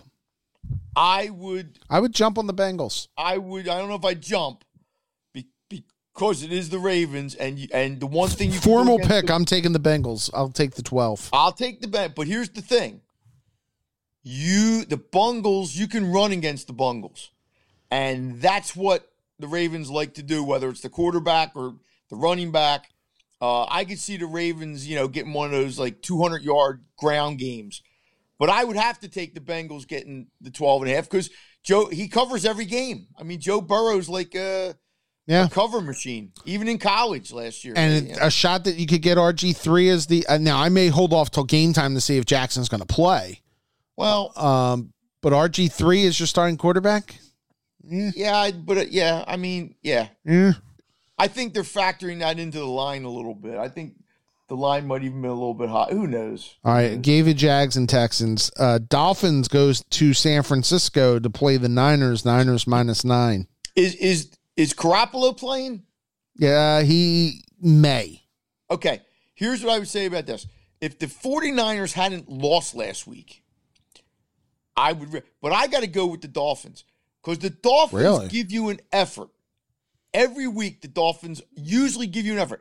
And if you throw out the 49ers game against the Jets They- or, or the Giants, excuse me. Oh, they play both. the- okay, but the Giants, they won by a lot. They won like 37 to 6 or something. Yeah, and they and, I- they- and they think- bl- they blitz the Jets pretty well too. Yeah, I think the 49ers will probably figure out a way to win because I don't know if they'll lose two weeks back to back to the Eagles and the Dolphins at home. But I would take the Dolphins in the points. I would. Uh, pick'em game of the week is uh Colts at Browns. Yeah. A four twenty five is tough four twenty one. five start in Cleveland. So It's a tough one because I, I my initial thought was Browns, but Indy's got a really good rushing defense, apparently. Um, Indy impressed me in Chicago last week because they Yeah. played ugly. They played an ugly game and they just But the Browns put up four. I mean, look, I know it's the Cowboys. I get it. I get all that stuff. They put up 50, mm-hmm. okay, on the road, and Beckham now looks like he's kind of Beckham. Now, whether that will translate to the against the Colts, I, I, I don't know. I, I think it's just one of those games I'm not real thrilled with. But I think if I was leaning, and I like Frank Reich, I like, but I think I would lean towards the Browns. But whenever I lean towards the Browns, that's when they bite. Well, and I was just going to give that that theory too. Whenever everybody starts saying, "Ooh, the Browns are back," the Browns are back, Right. then the Browns lay. But they're not the same. Browns, though. I mean, they do have a new coach. They do have. It seems like they have a little bit. You know, Mayfield's kind of been um, lassoed in a little bit. They're not asking him to be that guy. Um, and I'm telling you, if they get the ball to Beckham eight, ten times, Beckham's still really good. You know, he Let, make. let, he make us also let's also point out the Browns have beat the Bengals. They beat Washington, and they beat And the Ca- Cowboys. and the Cowboys. Yeah, I, I got you. That's that's So- why I so- wouldn't, that's that's why I wouldn't bet the game. Right. Giants go on the road. They are eight and a half point favorites at Dallas. Must they're underdogs. The Cowboys are uh, favorites, and right? Cowboys are eight and a half point favorites. Excuse me. I I would play. First of all, this is probably a game I would tease. I would figure out a way to tease this with something. Dallas is not losing this game, okay? And Dallas might win big Yeah. because the Giants suck. The Giants have no offense right now. The Giants are going to beat somebody. Uh, they, like we said, they're going. Yeah, they'll, they'll fit- they'll win two, three games somewhere along the line. You know, God hope it ain't the Eagles. But even with Dallas's crummy defense, I don't see them scoring more than seventeen or twenty, and I can see the boys putting up thirty some, because that's what the boys do. Yep. Uh, So I would I would play Dallas if I was going to play any in that side in that game. Seattle is 4 0, trying to go to 5 0. They're back home this week. It feels like they played six home games in five weeks somehow. Mm. Um, they play the Vikings, who are 1 and 3. Seattle's a seven point favorite. See that like see, and the Vikings are a team that bites me too sometimes. When I get um because I think they're better than they show sometimes, but they're not like. But that's a game like I might tease Seattle with the Cowboys and just ask them both to win. But there's always two two games a week, Kevin, or two or three, where the result is nothing like we would have predicted. Okay, we we sit there and go, how did that happen? There's no way. Like this is one of those games where you know who knows. You know, Kirk Cousins has a good game, but uh, I think Seattle's going to win because I think Seattle's pretty good. But they don't always. You know, there's games where Seattle comes out and and like wins by a field goal where you think Mhm. they should win by ten. Um, but you know, It's uh, is that the Monday night game? That is the Sunday night game. Sunday night game. I'm sorry. right. Okay. There are two Monday night games. It's a Oh, ba- that's right, It's yeah. a back to back. Here I, we I have no opinion on any game that involves COVID. So All right, well, but Broncos and Patriots. There is no, No. line on that one right now. No, because they don't know about Cam. They don't know about whatever. Yeah, Right. I got you. Uh, Chargers are against New Orleans, and they could be moving that game to Indianapolis. Because of because of the hurricane. because of the hurricane, New Orleans is a seven and a half point favorite. I'm not sure New Orleans should be a seven and a half point favorite right now against anybody. Well, no, they probably shouldn't. And the San Diego quarterback has been playing pretty good. Mhm. I would I would take San Diego, and especially. If I'm they sorry, Los, the An- game. Los Angeles. I should. You I'll say San Diego. Yeah, I would take the Chargers, especially if the game gets moved. Um, you know, although I guess, yeah, I mean, both teams will be getting on a plane then. So I mean, I guess there's no. Yeah, I would. T- the Chargers play a lot of close games. Yeah, I yeah, I, I would I would take the Chargers. And finally, uh, Bills and Titans is scheduled as of now Ah, for Tuesday yeah, night. I know no line on that. And Ti- and who the hell knows? And and then the Bills will be playing somebody the following week on like Well, they're scheduled for a- Thursday. If if the game is not played, they will play a Thursday night against the Chiefs. If not, so what happens if it is played? it goes back to Sunday. Okay. And you see, here's my problem with the NFL. And I know they're trying to do the best they can. I, I, I under under you know circumstances we've never seen before. I understand all this. But when if you want to have and the NFL has always preached this, uh, uh parity in terms of competitive parity. You know, competitive, they don't want teams to have an advantage. So like Mhm. if if Tennessee can't have their camp open, you know, the team they're playing. This to me, you're going to start. First of all, Thursday night football should be banned. Okay, It's That never good to last night- watch. it's that game last night was horrible. Okay, uh, and you were talking about a four and one team and a three and two team. Now, I mean, it was horrible, Mhm. and nobody seems to care because obviously you get a lot of money from TV. Whatever, I get it, but it's just the, the now you're asking some teams to play on three days. Uh, some teams, you know, and, and nobody knows from week to week. And I get it; they're do, they're trying, but man, it, at some point, you see you see all these injuries. I mean, these guys are just. It, it's going to be like walking mass units. Well, at I- some point, And, and you know what? You've stumbled onto something here. I think when you talk about how awful Thursday night football is. Okay, I gotta admit, sitting there last Monday and watching Patriots Chiefs in a game that probably shouldn't have been played because as we found out with the Gilmore uh, and after the Newton thing. Watching Patriots Chiefs, then going right into Packers and Falcons. I think the NFL, and now they're doing it again this week with the Patriots and the Broncos, and then obviously they're having their, their regular Monday night game. Um, which what did I say that was? That was uh Colts and uh, I'm sorry, it's the uh, Chargers and Saints. I, I think we've seen now a. I wonder if the NFL is considering whether they can do move the Thursday night games to like a second Monday night game and, and try to find another avenue to get. no, why would? you- Well, first of all, they've done two Monday night games before. right? Usually they do it early in the year, the, the kickoff weekend. I don't know if they do it the, the next last weekend. They're not going to give up Thursday night, Kevin. Why would you give up Thursday night? Well, if you're doing TV deals, it seems like Fox is not interested in Why? taking. Why would you give up a night of the week where your only competition is maybe a bad college football game? You know, Tulane and Houston. Why would you give that up? I just think that they could because I think they see that they can make a lot more money on a Monday. I don't know. I mean, you'd have to show me the numbers if, if that's the It would case. end. It would end the competitiveness thing too. That you know, teams talk bitching about how tough it is to play on a Thursday after playing on a Sunday. Well, it's it's stupid. I mean, you play you play, you when you all you gotta do is watch the games on Thursday to see how bad they are. I mean, it's not any. I'm not a rocket science. I'm not the only person saying that. I mean, the games are horrible, and and you know this year with with a lack of a training camp, Mhm. with with um you know the whole COVID situation. Teams. I mean, we're, we're I still think this is a reason for many of these injuries. Yeah, I, I could be wrong. I don't know. Um, it just seems to me like it, it's uh, that game last night was so it was it was almost unwatchable. Now it was a good ending. I mean, if you know, What was the college game last night? Tulane, Houston. Oof. And by the way, I liked Houston.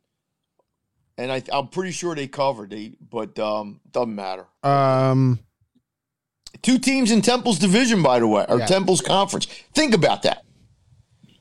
Think about that. traveling in the Tulane COVID era to Tulane and Houston. Yep. Do you think anybody in Philadelphia No. gives one flying iota about either of those teams? Nope. No, they don't. And that's why when those teams come into play in Philly and only, you know, 15,000 people show up and they, they wonder why. Now, I'm not, look, Temple could be playing anybody not named Notre Dame or Penn State, and there might be only 15, 20,000 people in there. But at least like Well- a Memphis still draws a little bit of a sizzle. Like the one No, Paxton but- Lynch was there, it, but that's because the game was important, and they even still at that point got like 20, 22. well, whatever they, right. Well, yeah, okay. But what I'm saying is, there's no team in their league that anybody has any kind of affiliate. Navy, perhaps. I'll give you Navy Right. because Navy's going. They in a perfect world, and this is why the world ain't perfect. Temple should be in a league with Rutgers, Maryland, um, Pitt. Um, I don't know. You throw, I mean, Penn State, but I mean that would never happen. I, I understand that, but that's what it should be. And then at least it gives fans a chance to say, you know, oh yeah, we're playing Syracuse this week. Okay, I got four people I know in Syracuse. You know, Mm-hmm. what, whatever. And there's and Temple, unfortunately, it's not their fault. It's just the way it's. They're in that that you know the sixth best league, which is better than being in the seventh best league. But it's just nobody knows. You got two Florida schools. You got a, a Memphis. Memphis might be the closest school to them, other than Navy. Um, trying to think off the top of my head. Louis, no, no, wait a minute. Um, uh, how many in Tulane? uh, Houston, um, SMU. Right. I'm, I'm, I'm missing a couple because I, I know there's a couple more than that. Uh, uh, East Carolina. Um, you can't play. I mean, there's no fan. You don't build up any fandom. No. By the way, That's a shame. you want you brought up Brady last night and, and how important that game may be for the Buccaneers going down the road here. They get Green Bay next week, so they can be Yeah. looking easy at three and three. Well, the Bears are going to get Green Bay twice, so Right. Yeah. Um, I mean, the the Buccaneers still on their schedule up ahead. Go to Las Vegas, which is not an easy game. Okay, get the oh, the uh, the Jets. The uh, Schefter's reporting the Jets and their players have been sent home because of a positive COVID test. so who are they playing this week? That game could. That I'm I'm guessing that game is now in jeopardy. I, I would think if a COVID, So- yeah, they're they're playing the um week five here. Hold on, Who- we Well, it's talked about Friday, so I'm assuming that it. it They're playing the Cardinals, so the, I'm not sure they're going to load Arizona on an airplane tomorrow to. See, and the NFL now is at a point, and we saw baseball go through this, but baseball went through it early. Well, you're looking at adding a week 18 at some point here, the, at least a week 18. No, but think. you're what I'm saying is you're looking at a situation now where you're getting a serious vibe that some teams might not be able to play all their games or whatever. And and And by the way, baseball got within two. There were two. The two. The Tigers and the Cardinals were the only team that didn't play 60 but games. baseball plays 60. Right. The NFL plays 16, and and you can do the winning percentage thing in baseball easier than you can do it in full. Uh, look, I'm convinced the NFL is going to play unless, God forbid, there's a COVID outbreak in November that Um. just wipes out the whole country again. Um, they're going to figure it out. If the Super Bowl's in March, the Super Bowl will be in March. Uh, but it just, you, you know, it's amazing that some people really don't like think this is if if if this is doing this to leagues you know, after six months, we we're six months into this, Kevin, and like I said, until there's a vaccine, and even a vaccine might not be the, the whole answer. I mean, we, we could still be affected in the NBA, the NHL, and Major League Baseball seasons. Uh, I'm looking at the report. Uh, potentially tested positive player. It's Right. been retested. Results will be known on Friday. Yeah, maybe so. Maybe he'll be negative. I mean, but um, you know, people think we're out of the woods like with sports, like like it'll be normal next year. I, I don't know how normal it's going to be. You know, if the NBA teams start traveling because they've been in a bubble this year, okay, and all of a sudden some guy tests positive, you know, are we going to go through the whole thing we went through last year? I, I don't know. Yeah, I, I, I, but once you're out of the bubble, man, all all bets are off. Yeah. It's because then you're just part of the population. You know, Uh, Joe, poor Joe Flacco might not get his start. that's unbelievable. Um, so that's No, what's unbelievable is if Joe Flacco beats the Cardinals. That, that, that would be unbelievable. Jeez. Adam Gase. you, you, you, know what I you know what I would it's strange because you're talking about two teams up there that, that drafted quarterbacks they figured were franchise guys. Uh, you know, high in the draft. You know, Daniel Jones was six, and uh, Daniel Jones shouldn't have been six, but no, that's it. but Daniel Jones was six, and, and, But he, he beat Temple in a bowl game. Right, He and- scored 50 something. and Darnold was three. I think he was three. Yeah, Well, they took Barkley too. The Giants took Barkley, Barkley too. two, and and which we call And, and everybody thought the Giants should have taken, you know, Darnold. And it is highly conceivable that you know they're going to be one two in the draft this year with the option of taking Trevor Lawrence. I mean, Well, there is that. There won't be. Well, the option would be you would trade the pick to somebody, you know, and get a boatload of picks. If if you're still convinced that Daniel Jones or Darnold, see, I think Darnold. I- I was never. I, I saw him that that Rose Bowl against Penn State. He was unbelievable, and he seemed like he regressed, and I don't know why. Adam I- I- Gase. you know, well, no, I mean, even like in college though, he wasn't oh, his his last year at USC was awful. Right. So then, you know, now he's got Adam Gase, and uh, I'm not, I'm not the biggest Adam Gase fan. Going okay, but whatever. I was never convinced that Daniel Jones was good enough to be picked where he got picked. But quarterbacks always get picked higher. I, I understand that. Um, he'd only started, I think, 15 games at Duke. Um, but it is what it is. So now you have these teams, you know, three years into these guys and they're third, whatever, and now you have this guy from Clemson that you know looks to be and looks to be the guy. We don't know if he is the guy, but he looks to be the guy. Um, yeah, it's going to be real interesting if if if the Jets or the Giants have the one pick. Do they say we're going to take this guy because we can't afford not to, or do we trade the pick and hope that Darnold or Jones, you know, can be the guy? I, you know, I mean, it's the same question people in Philadelphia are asking, Kevin. Like, you know, like if if, if the Eagles had the number one pick this year, you know, do you take the guy and, and just get rid of Wentz? You know, if you could get rid of Wentz, I, I, I don't Well, Yeah. the, the cap hit would be enormous. Um, see that's yeah. But I mean, I, I think that was part of the Eagles thinking and taking whatever they're thinking. and it's was. kind of the last year that they're they're stuck with a cap hit this offseason. So it would be do you suck it up and have him behind what yeah, I don't know. I don't know. But I mean, let, let me it- it- look. The Eagles aren't going to have the top pick. No. So, I mean, let's. But if the Eagles had the top pick, I would take Lawrence. Okay. But then you got to do something with Carson Wentz. You, you're not going to have them both on the team. I don't think. Man, you can live with Maybe for for one year you could. Yeah, Yeah, that- for a year. in Philadelphia, that does not work. I It, Uh, it, it, it can't work. It won't work. It it it, you're, it it would be a recipe for implosion, and it might hurt not only Lawrence, but it might hurt the team. It might you know the whole. I mean, God, we have a, a second round pick now that's causing. Well, and I think. I think that's why the Eagles wouldn't do it because I Oh, I think they'd have to do it though. I think you're right. I think you would have to look in the in the little crystal ball and say, "This is as good as Car." If we don't think Carson can be as good as Trevor Lawrence can be, that would be the that would be how you'd have to judge that.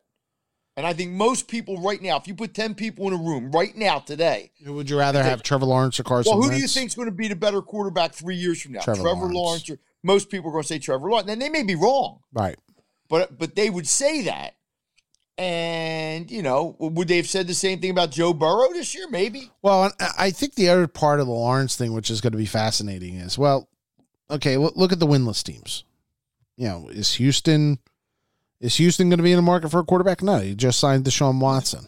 But I Uh, don't think Houston's going to be. But you're right; they're winless now. You're right. Okay, Yeah, uh, I'm again. I'm not saying that they're going to be in the. the but isn't that what the um the Colts? Now the Colts were in a different situation. because well? Peyton Manning was hurt. Right, but they but they could have bought Manning back. I mean, you know, th- they didn't have to take No, they didn't have to take Luck. Andrew Luck. And Andrew Luck was like the highest rated quarterback since John Elway, and now people are saying that Trevor Lawrence.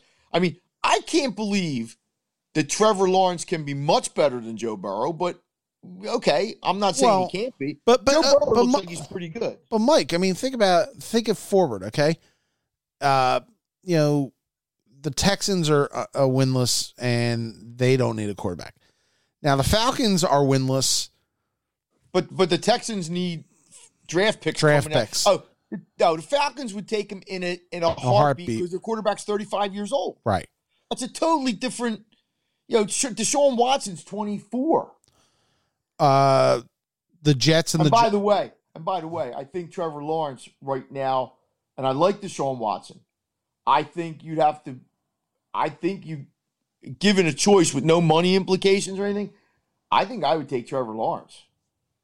I would. And I like the I like Deshaun Watson. I really like Deshaun Watson. I think that what they did, what O'Brien did in taking his weapon, his main weapon away uh-huh. in Hopkins is just. I I I, I hear you. I mean, look, um, Deshaun Watson's still posting 300 yards a game. I mean, Forget that. Forget the. I think this is what I think Deshaun Watson is. I think Deshaun Watson is one of those guys who's going to be like the fifth to tenth best quarterback in the league most years. yeah, I agree. Trevor Lawrence is a guy that could, could be, be Andrew, could be. Andrew Luck. Yeah. And when Andrew Luck was healthy, Andrew Luck was special. And I think that's what you're. It's a difference between. And I don't think Carson Wentz is ever going to be special, although he was for 13 games in 2017. And So- and before we kind of wrap this up, you know, the team everybody thought about going like that was literally tanking to get Trevor Lawrence is obviously Jacksonville. And it's strange because now Jacksonville, you know, you think of the Giants and the Jets and that one of them is going to end up probably being bad enough where they'll get the number one pick. I mean, if you're Jacksonville and you've been bad and you've but yet you're not bad enough and you don't get him. Boy, it really sets your I mean, nobody nobody cares about Jacksonville. They're a forgotten franchise. Nobody want nobody wants to be be in Jacksonville. They're, the the Jets and the Giants are important because of they're in New York. right. Um, and there was a lot of talk before the year, to be honest with you, that the Patriots might be in that sweepstakes. Well, they're not going to be, but there was talk that hey, you know, the, the Patriots are going to have a really really bad year, so they can get their next they can get their next Tom Brady. Well, that ain't going to happen. Um, but then you think about Trevor Lawrence. I mean, think about it this way too. You're going to go to one of those three teams. Yeah. I mean, you know, and I know Joe Burrow's with a bad team. I, I get that. That's what happens when you come into the league. You usually go to a bad team. Uh, Carson Wentz was lucky enough. He came to it. Well, they were bad the year before. Um, and, and, you know, Goff and him come in. Most quarterbacks that come in that highly rated go to bad teams. It's just the, the way it is. Um, man, I, I wouldn't want to play in Jacksonville. Man, No. ugh, ugh. It's not a good city. No, it's not, and I and I don't think the fans even want him there. I mean, like that that's probably a team that should think about moving, but I don't know. Like, what is there a city that wants an NFL franchise that? London. Uh, well, that's yeah, whatever. London and Mexico City. I mean, a city in the U.S. Is there a city like a Portland or something, or or uh, I don't I don't know if they would go on how about Oakland? Go I was just going to say go back to Oakland if you could get a stadium. Yeah, that I mean, you, you take Vegas out of it, Oklahoma City maybe? I don't know if they, they I don't think they I don't know if they would support it and they love their college football so much, you know. I mean Dallas is kind of San Antonio? yeah, but that, that's kind of cl- that, I mean, do you really want a third team in Texas? I don't know. I mean, I don't know. I I, I you know, who knows? I mean, I don't know if San Antonio um I mean, it's an interesting question. I I, I just think sometimes when places where college now I'm not saying college football and pro football can't exist in the same thing. It can. I mean, you know, Big Ten football's you know obviously huge in the Midwest, and you have a lot of pro football franchises in the Midwest that get supported. I, I don't know. I I um Scranton, man. Let's put one in Scranton. Oh We'll- God. We'll- we'll- Scranton, Jesus, I don't know. Maybe there are, you know, maybe you're right. Maybe there are no cities in. Um, I know wasn't baseball talking about Portland or Yeah, but baseball's different. it is different? Yeah, it, it is. And, and the one thing I, I could see the Seahawks really fighting Portland because they draw a lot from. Oh, I just threw Portland out there. Oh, I know. I didn't mean I didn't mean that. I'm I was just trying to think of cities off the top of my head. I can't really think of a city that wants football that doesn't have it. Um, St. Louis. No, they're not going to go back to St. Louis. But did St. Louis fail, or was that a stadium thing?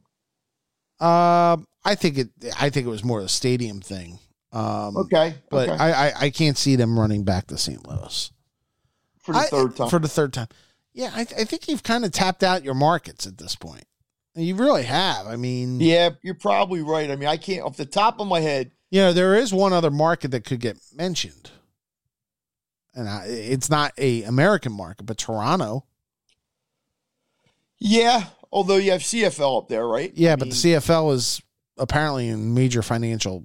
You know, if the CFL falls apart, right as the as the as the world right. Uh, I mean, look, I think the NFL would love to go to Mexico City and or London. Probably London first. I think London would be, and I think there's just so many problems with that. But you know, like, what do I know? Yeah, I, look, if you can fill Wembley every week, um, but but the travel and what guys would get paid over there in pounds as opposed to dollars or euros or no, they're pounds. Um, it, I don't know. I, mean, would you? I, I would if you say were an NFL player, would you want to play in London? no, no. I would I would tell you that I think, you know, another American market, by the way, would be Orlando. Yeah, but football in Florida is so weird, man. I mean, I get, won- I get it, do you want four franchises in Florida? but let's mean, say real- let's say if you're, well, you would have three. No, you have Jacksonville, Tampa, Miami. Well, yeah, if you're moving Jacksonville to Orlando, Oh, oh, oh, oh, oh! I got what you're saying. Oh, okay, okay. I don't know if that makes. I don't know. I, I mean, you're moving them two hours. I, I I mean, but but think about it, okay? If you're the NFL, and let's assume that Orlando would build a stadium, um, to get an NFL team. Uh, you I could, think Orlando's the worst city only because there's nothing there. It's Disney World. It's yeah. you know the, Now the what's whole- there? Money. Yeah, but but you got to have like a fan base. Um, Mike, I don't disagree. I'm just saying that I could see it being appealing. I I mean, then, well, then like, why didn't baseball team go there? I mean, that to me would make sense for a baseball team before a football team. You know, you could put, but they're in Miami, they're in Tampa. Um, Weather. you know, I, yeah, I, I, I, I don't know. I think they're we're just stuck with Jacksonville until they figure out. You know, Remember, they picked Probably- they picked Jacksonville over Baltimore. like yeah, Really? Well, I a look, they picked Jacksonville over Baltimore when they did when they make did the bad expansions. decisions all the, they make bad decisions all the time. I, I think what'll happen probably eventually is Jacksonville will become London. yeah, that's what I I would imagine. I think that's what the NFL wants, and what the NFL wants, they usually, Usually get. Uh, any plans on tap this weekend? Nothing really. Um, it's weird. Um, our dog's been kind of like it's weird. Our dog has had like uh diarrhea for like or loose stools or whatever for like a week, and we can't figure out why. And and it's just so we're trying to deal with that. And my buddy's got this big golf outing that he runs every year on Columbus Day, and now the weather don't look good because of that hurricane Right. we're going to get hit like Sunday through Tuesday or something. So I don't know. I you know that that that was the plan. You know, I can honestly say when I asked you what you're doing this weekend, I didn't expect dog diarrhea to come up, but no. It's just that it when you have you you notice you have dogs. I have two of them. It, when the dog isn't feeling well, And you, you it, it affects attention. everything. Yeah. Yeah, and and it's like I don't want to run her up to the vet because we're not sure we we we- we're getting kind of to that point because she had it once before and I think they gave her some kind of medicine and we switched her dog food like a, we don't know if that could be the reason we who knows it's just you know it's it is what it is. It is what it is. So, all right. I'm gonna watch. I'm gonna watch the Eagles Sunday. I'm. I, um. It's a one o'clock game, right? Yeah. Yeah, we'll watch that. Uh, it I was supposed to go away this weekend, and uh, with the COVID numbers spiking, we backed out. So Yeah, I- my friend, it's funny. My friend is actually going, and he just came back from Myrtle Beach like three weeks ago because they have a thing that. But anyway, he's going down to Virginia, somewhere in the mountains of Virginia, for a week. And I looked at him. I'm like, I'm like, why are you doing all these things? Like, you know. And he goes, well, you know, the, uh, you know. And I'm like, no, no, no, no, no, no, no, no. I, I'm telling you right now, Kevin. If you said to me, Mike, come on, I got a place in the Poconos or something, whatever. We go up for I don't know if I want to be in somebody's room or somebody, and I know they're doing everything they can with disinfecting it and all that. I just don't know if I'd feel comfortable doing that. I may, maybe I don't. To me, why would you like? What What is the reason that I need to go to Virginia for a week? I don't know. get out of your house. I mean, I get that part of it. Like I'm I I'm going away next week to take a couple tests for school. That's different. Um, that's that's a reason. Yeah, and I'm But- go, I'm going to Bloomsburg for two nights. And So God forbid you go to Virginia, my friend goes to Virginia, and God forbid, and I know he probably won't, but God forbid got sick or tested positive, right, then what was the point? I And I know this goes back to the whole premise of do we just shut ourselves in our house and not do anything? Do they come out with a vaccine? And this is what one of the things that's dividing the country right now. And I get all that. But to me, I, I'd rather be bored in my house for a week I hear you. than go somewhere for a week and and then be worried about am I safe? I don't know. I hear you. So, all right, Mike. I will have a good weekend. I will talk to you on uh, Tuesday. Okie dokies. All right. Take care. Our thanks to Marcus Hayes for joining us, and our thanks to you for joining us. Have a safe, fun weekend, everybody. This has been Working the Beat. Well, you went uptown riding in your limousine with your fine Park Avenue clothes. You had the Dom Perignon in your hand and the spoon up your nose. Ooh, when you wake up in the morning,